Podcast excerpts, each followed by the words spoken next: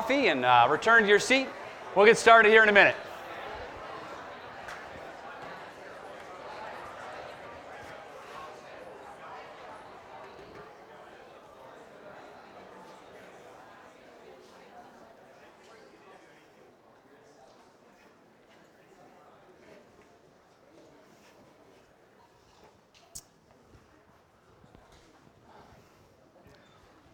Well, what a wonderful day to be together, uh, both because of uh, the weather today, but far, far more, uh, the reason we're gathering here, celebrating Christ's resurrection. Uh, for those of you that are part of this church, uh, welcome. Those of you that are not, we're glad you're visiting. Uh, thanks for joining us today. what we're celebrating today is so good and so significant and so meaningful, it's really hard to get our minds fully around it. that because Christ died and rose, uh, everything essentially has been turned in reverse. The trajectory of our world has been changed because of what happened through Christ's death and resurrection. And I hope to do uh, somewhat justice to this story this morning about what Christ has accomplished for us. Uh, as Graham uh, mentioned earlier, we're walking through uh, the Gospel of Luke uh, over this past week, the account there of Christ's death and resurrection. And we're going to go into Luke chapter 24 this morning, kind of picking up the story uh, where Graham left it off uh, during the reading, uh, during the worship, uh, during the singing portion. Now, we're also uh, making a little bit of a, a, jump in our teaching series. For the past few weeks, we've been in a series called Encountering God, and we've been looking at stories of people who encountered Jesus in the Gospels. And before today, all these stories were people who encountered Jesus before his death and resurrection.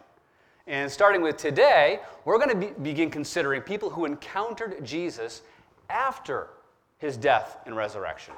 Now, in every story, you never find people ambivalent in their response towards Jesus. Uh, but that much more so when you're encountering someone who rose from the dead. And so we're going to see the difference that meeting the risen Christ makes in a life. Um, so, if you, is this just me or is this sink, sinking? If I start uh, sitting down, you'll know why. All right. Uh, Luke chapter 24, and uh, we're going to pick up the story in verse 13, and I'm going to read uh, through to verse 35. Now, this is one of my favorite stories in the gospel. It's one of the longest narratives uh, in the book of Luke, and uh, it's, it's just so good. What happens in this story, you can just so, so see yourself in it. And so I hope you'll really enjoy this story and put yourself in the story as we read through. That very day, two of them were going to a village named Emmaus, about seven miles from Jerusalem. And they were walking, uh, they were talking with each other about all these things that had happened. While they were talking and discussing together, Jesus himself drew near and went with them. But their eyes were kept from recognizing him. And he said to them, What is this conversation that you are holding with each other as you walk? And they stood still, looking sad. Then one of them, named Cleopas, answered him, Are you the only visitor to Jerusalem who does not know the things that have happened here in these days? And he said to them, What things? I love that. And they said to him, Concerning Jesus of Nazareth, a man who was a prophet, mighty in deed and word before God and all the people, and how our chief priests and rulers delivered him up to be condemned to death and crucified him. But we had hoped that he was the one to redeem Israel. Yes, and besides all this, it's now the third day since these things have happened.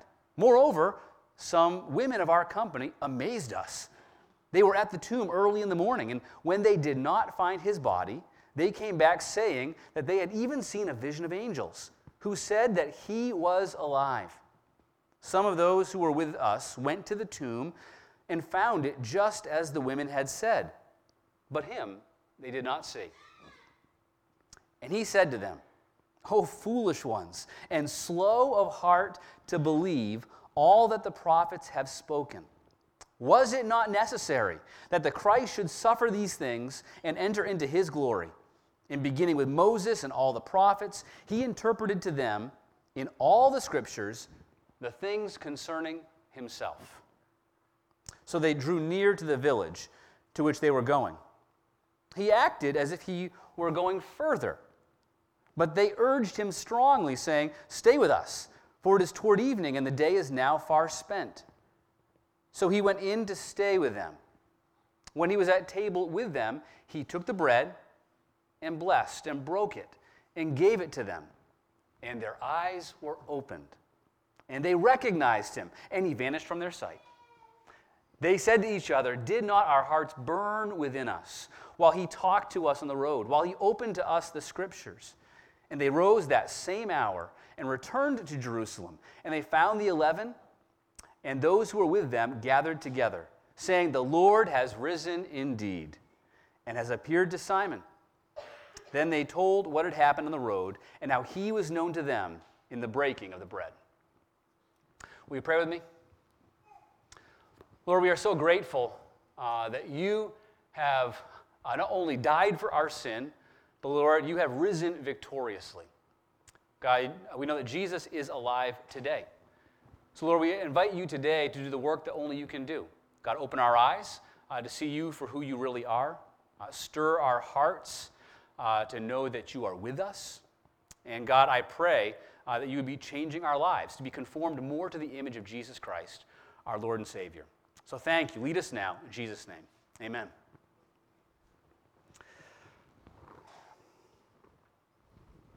Uh, how many of you here enjoy watching uh, home improvement shows? I figured I'd have a few uh, fellow aficionados. Our family has long enjoyed these. Um, you know, back in the day, it was uh, Extreme Makeover Home Edition. Uh, we had Ty Pennington and uh, they do this home renovation during the week. And you remember the, the catch line at the end of the show? They'd say, Move that bus. Okay, there you go. Move that bus. The bus would pull away. The house is there in all its glory. Um, of late, our family's been enjoying um, Maine Cabin Masters. I hear some, some chuckles, okay? Some of you have seen that. My wife's from Maine, and uh, so we kind of really resonate with the, uh, the backwoods Maine vibe. And it's a real fun show watching these cabins in their before state and then all fixed up into their after state. There's something compelling about stories of before and after, you know, pictures of transformation. I mean, on all those shows, the plot's basically the same. You know, the story opens with here's some pictures of the house before they come in. You know, all throughout the show, they're working on the house. Then the big reveal. After. Um, same plot line, it never gets old. I love seeing stories of before and after. And when it comes to uh, this text, and frankly, when it comes to the whole story of the Bible, uh, this is what we see. We see stories of before and after. And what takes place in the middle is the resurrection. That the resurrection of Jesus is so profound that it transforms lives. I mean, just consider the disciples. Now, these are guys who, as Jesus died, they think, you know what, uh, we had a good run, I'm not sure what's going to happen now, though, and they, they flee in fear. So the disciples are all hiding uh, because they see what happened to Jesus. Then all of a sudden, we see the very same guys who were running in fear boldly proclaiming the truth about Jesus just a few days later. You know, what happened to create such a change? Uh, it can't be explained apart from a dramatic event, the resurrection. They truly believe Jesus has risen from the dead. Now, what we get in this story today is an intimate picture about how Jesus comes and reveals himself to two people. And we get to see like, the inner workings of how they began to see that Jesus actually was alive. Now, this story is both actual, it is a historical event that really took place, but it's also more than that. It's almost like an archetype. It's, it's showing what happens in our lives as our eyes become open to the reality of the risen Christ. So I hope today you'll see uh, this story through both of those lenses the historical lens that this story happened, and the story of your life, what Jesus wants to do in your life. So let's kind of consider the, uh, the context here. Um, when did this take place? Well, at the beginning of this passage, it says, on the same day. So this is the Sunday that Jesus rose. And uh, already, um, the women, three women, have gone to the tomb, and his body wasn't found there. An angel told the women that he had risen. Uh, they go back, tell the rest of the, the group gathered. No one believes them. The story is like too amazing. Oh, man, you must have gotten it wrong. They don't believe the first people who hear of the risen Christ. And then uh, these two people who were part of Jesus' company, they were in the room when the women shared this testimony.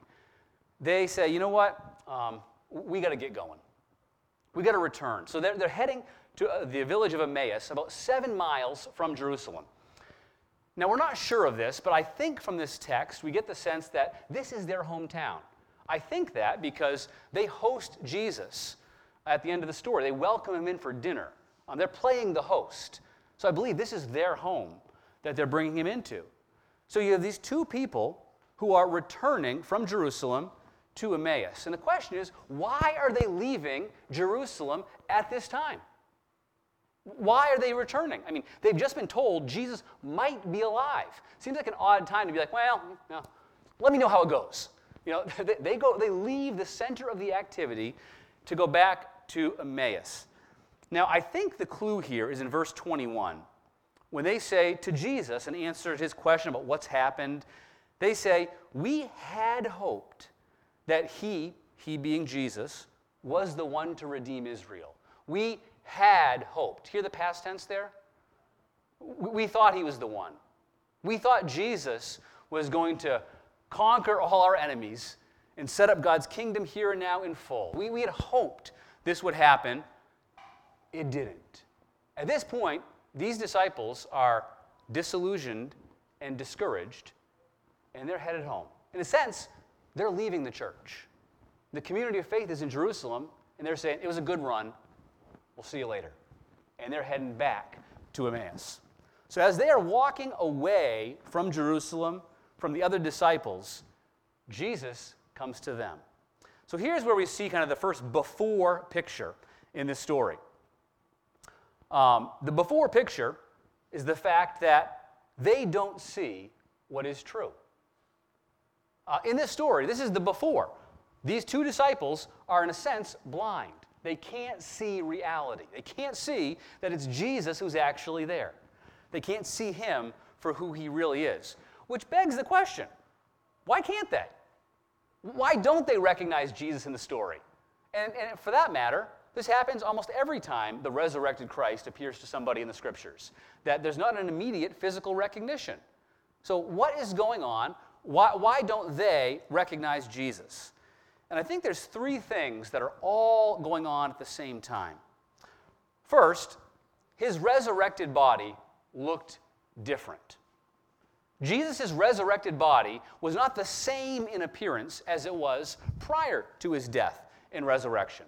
Now, there's a lot of similarities. We know from later in the story that Thomas, you know, who's doubting uh, the, the resurrection reality, actually sees Jesus' wounds and recognizes, oh, it really is him. So Jesus still has the wounds from prior from his uh, crucifixion. So there are some things that are the same, but in other ways he's very different. We know that he can pass through walls. He can be one place and then suddenly in another place. His body is very different. In reading the story, I uh, made my mind flash back to the uh, 1980s movie uh, starring Tom Hanks, uh, Big. You guys remember that movie? Uh, Tom being this youthful, very youthful character at the time, who dreams of being older. He makes that wish, you know, I want to be grown up. And he wakes up one morning to find himself in a 30 year old's body. Same guy, in some ways, same body, just different. And not that this is exactly what's happening here, but Jesus is the same, but somehow his body is different. Um, now, this is like uh, an aside, almost like message number two, so I apologize to make it a little bit longer, but I have to articulate this point. Jesus rose bodily. If Jesus didn't rise bodily, we have no real Christian hope. Jesus did not just arise spiritually. Today, we're not just saying how wonderful it is that Jesus' spirit lives on in the world. What the scriptures are claiming, and we've put our faith in, is that Jesus rose bodily from the dead. And this really does change everything.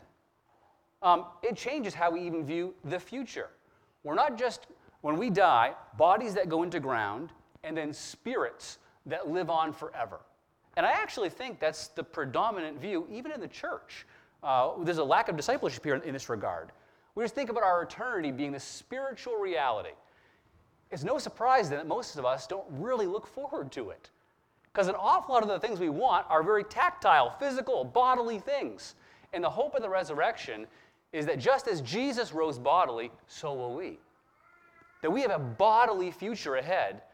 That right now we're in the in between time. That when we die, our, our spirits go to be with the Lord. But when Jesus returns, there will be a resurrection of the body. And that turns everything around. Even this world is made new. The future we have in store is a physical, bodily reality. Uh, let me read you a, a verse so you believe it's not just my opinion on this. 1 Corinthians 15, 42 through 44. Paul writes, Our earthly bodies are planted in the ground when we die, but they will be, ri- they will be raised to live forever. Our bodies are buried in brokenness, but they will be raised in glory. They are buried in weakness, but they will be raised in strength. They are buried as natural human bodies, but they'll be raised as spiritual bodies. That's the phrase there. That's our future. Our bodies made whole, right, spiritually, physically. We got a great for- future to look forward to because of the resurrection. All right, sermon's over. Back to the, the first sermon. All right. Uh, why didn't these disciples recognize Jesus? First, his body um, was different. It's this spiritual body telling us what ours will be like in the future also. Secondly, they didn't expect the Messiah to die and rise. These disciples had no frame of reference for a Messiah who would die on the cross and then rise from the dead.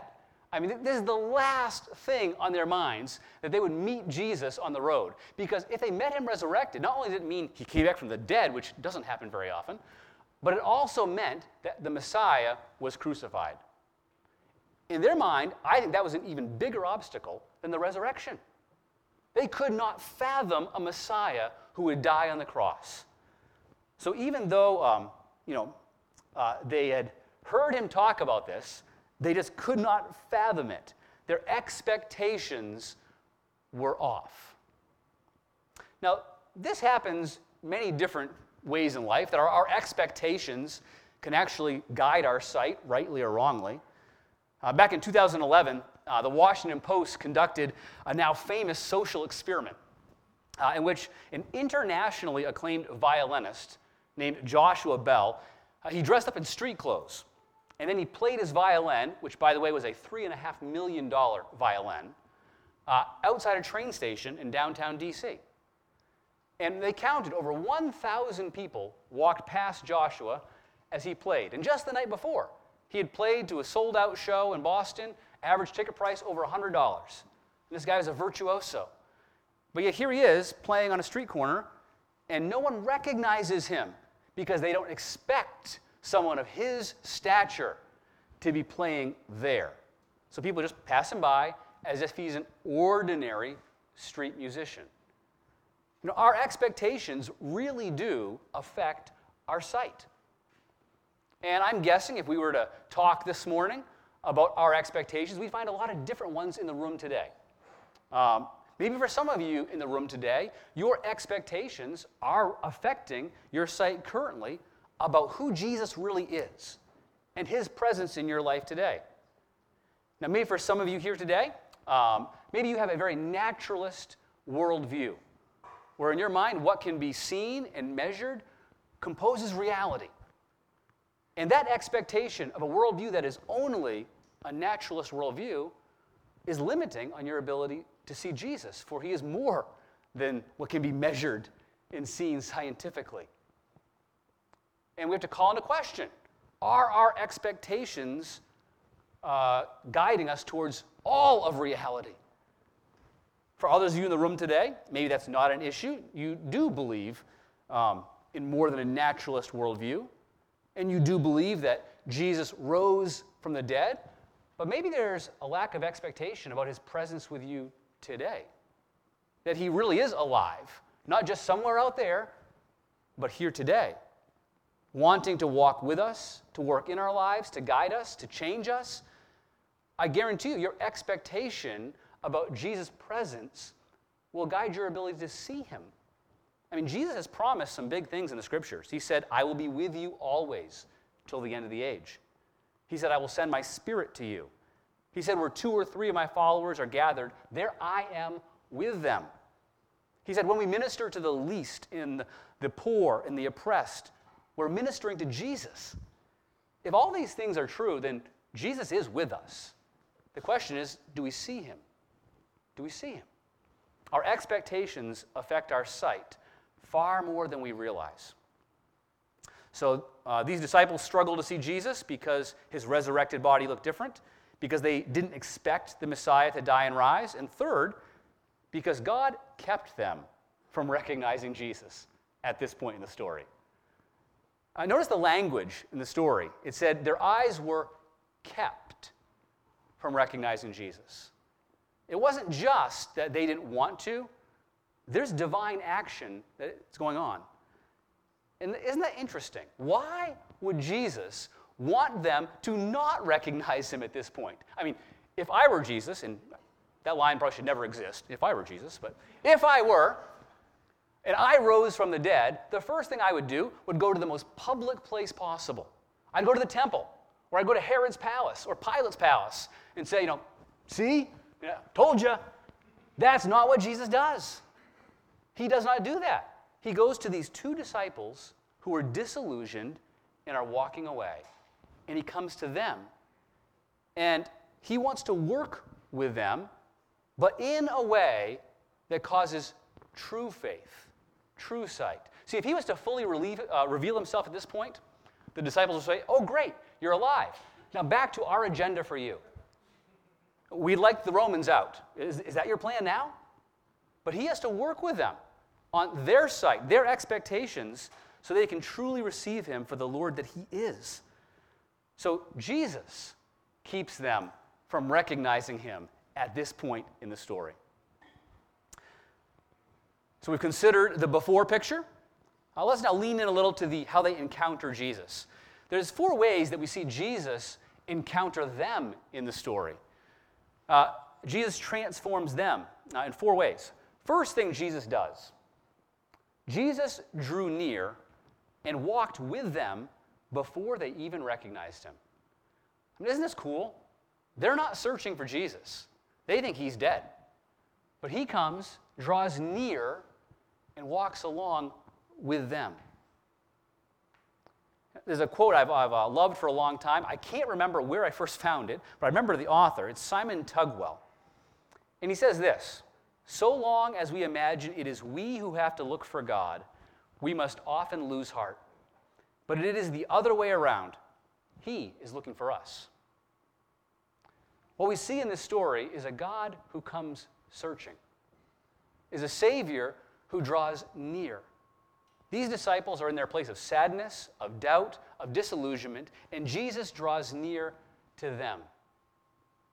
I have no reason to think he's not doing the same thing with us.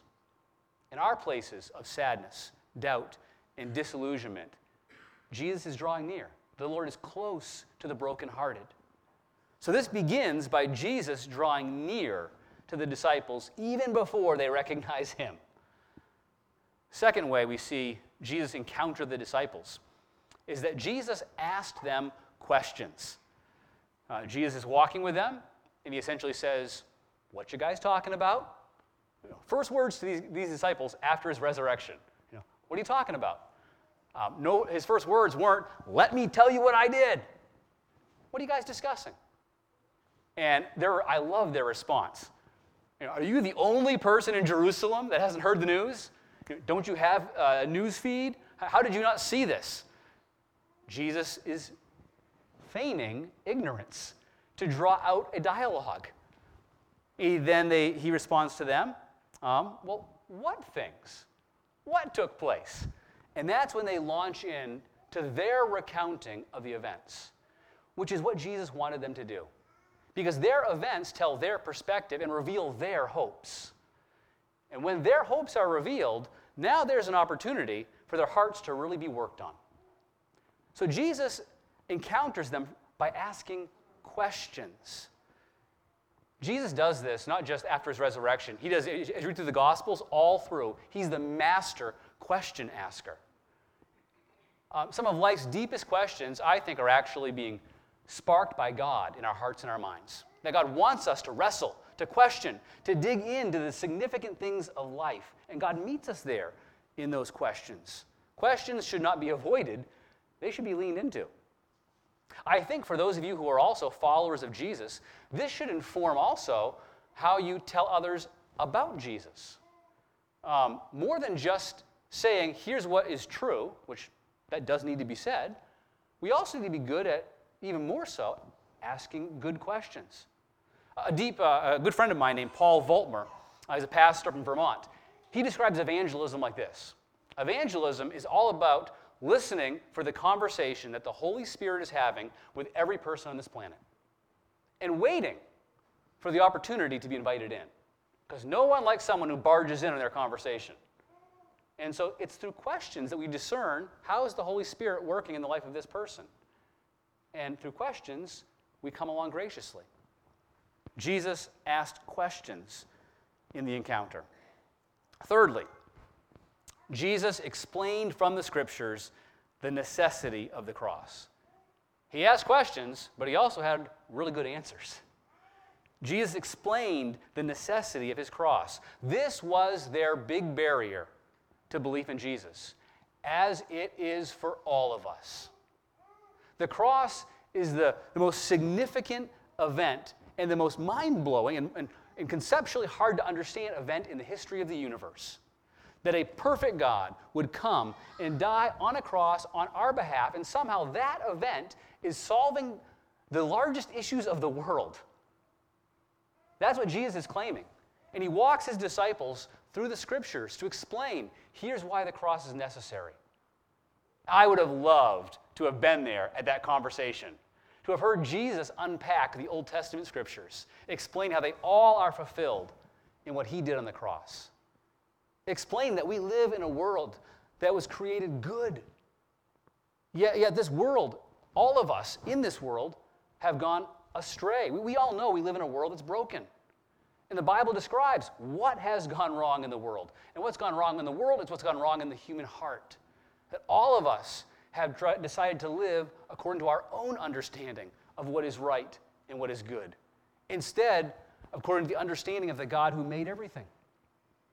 But Jesus has come, and he has come to restore, to heal, to forgive. And in the cross, we see these paradoxical things pulled together the injustice of the world, the justice of God, the holiness of God, the sin of human beings. And it comes together in the cross, and Jesus perfectly pays for sin, perfectly expresses God's love. And when we understand what Jesus did for us on the cross, we find things begin to change. The disciples said, Our hearts were burning within us as we heard the truth of the cross explained from Jesus. You see, it does no good to understand the resurrection until we understand the cross. The cross lets us know what's gone wrong. And then the resurrection confirms that what Jesus did on the cross worked. It is finished. And he's vindicated in his resurrection. Jesus explained from the scriptures the necessity of the cross. But there's still something else. At this point, their hearts are burning within them, but they still haven't recognized Jesus. So they uh, get to where they're going, they get to Emmaus, and there's a funny little interchange here where um, the disciples invite Jesus in, and he says, No, no, no, no, you know, I'll, I'll pick up, take out somewhere else. I'll, I'll get a room in Bethlehem. Hopefully, there's, there's, some, there's some room there this time. And he, he didn't say that, that's my addition. But he, He's hoping, and he's kind of acting like, I'm going to move on. And they say, No, no, no, please stay with us. And so he, they prevail. He does stay with them. He comes in, um, they put food on the table. He prays, blesses the meal, and then begins to break the bread. And it says, And their eyes were opened.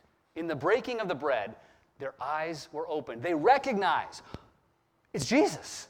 All along, all day, it's been Jesus with us. And the question is, what was it about the breaking of bread that opened their eyes? And the scripture doesn't tell us exactly. You know, maybe it was that as Jesus prayed uh, for the meal, they remembered how he prayed. And his prayer to the Father before them you know, reminded them and kind of brought them in to that reality of Jesus' relationship with his Father. Or maybe it was the reminder of the Last Supper as he broke the bread they remembered how Jesus broke the bread and said, This is my body given for you. Or maybe this was simply the moment that Jesus chose to open their eyes. I think it's that. I think Jesus chose this moment to open their eyes. He waited till they were gathered around a table together. What does this tell us about Jesus, about his desires? That the moment of his revelation to them came around an intimate meal at a table. You know, some of my best memories in life are around a table family meals, anniversary dinners, uh, camping trips at a picnic table.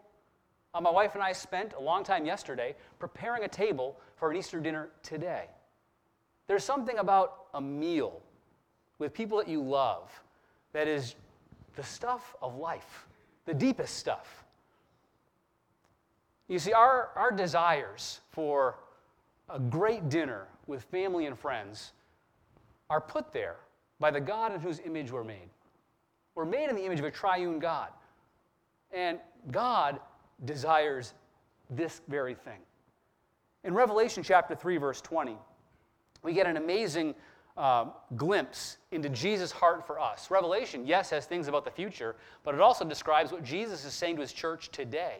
And there's seven letters in Revelation to churches. Jesus saying, "Here's what I desire for you and from you." And in Revelation 3:20, he says this to his people: "Look, I stand at the door and knock. If you hear my voice and open the door, I will come in and we will share a meal together as friends." Isn't that amazing that what God desires is a meal with us? What God desires is an intimacy of connection and fellowship and love.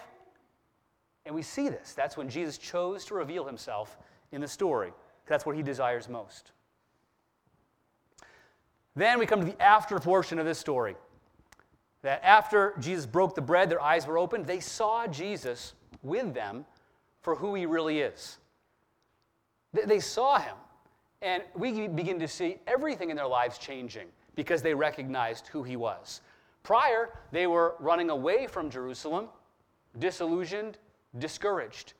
All of a sudden, within the same hour, they run another seven miles back to Jerusalem just to be with their community of disciples and let them know that Jesus had actually risen. That's quite a change. Seeing Jesus for who he really is not only changed their view of Jesus, it changed everything else. C.S. Lewis uh, famously uh, said this I believe in Christianity as I believe that the sun has risen, not only because I see it, but because by it I see everything else. When we see Jesus for who he really is, it's like the sun's come up, and we begin to see everything in life differently. We begin to see the things that we previously wanted that Christ says not to do, and we thought were good things, we begin to see them as bad things. We begin to see other people as dear and treasured to God, not just problems to avoid. God begins to change how we see life when we begin to see Jesus rightly.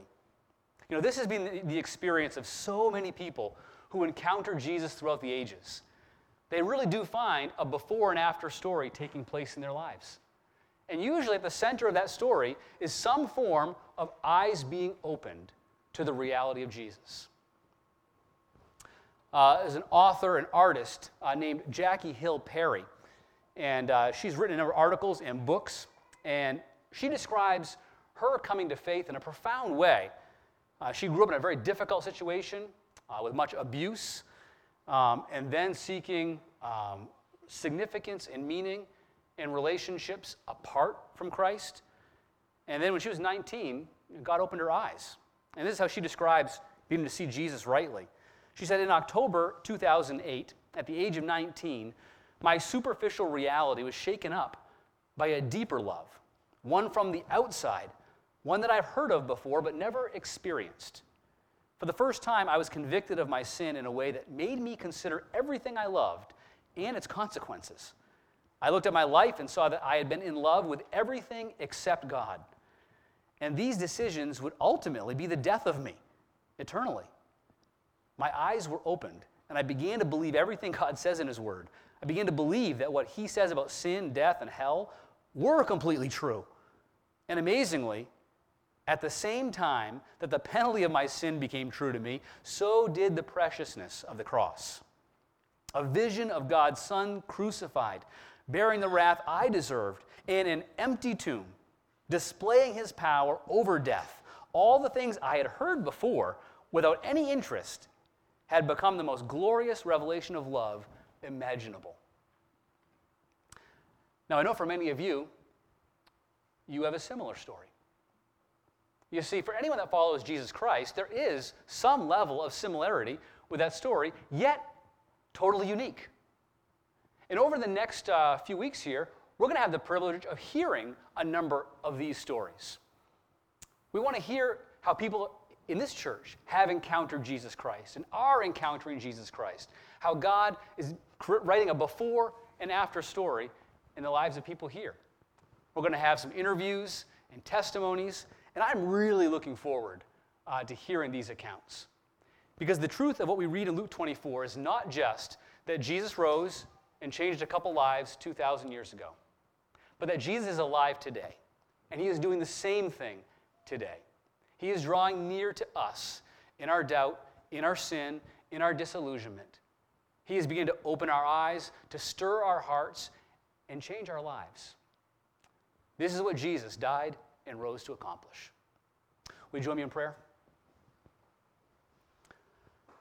Lord, how thankful.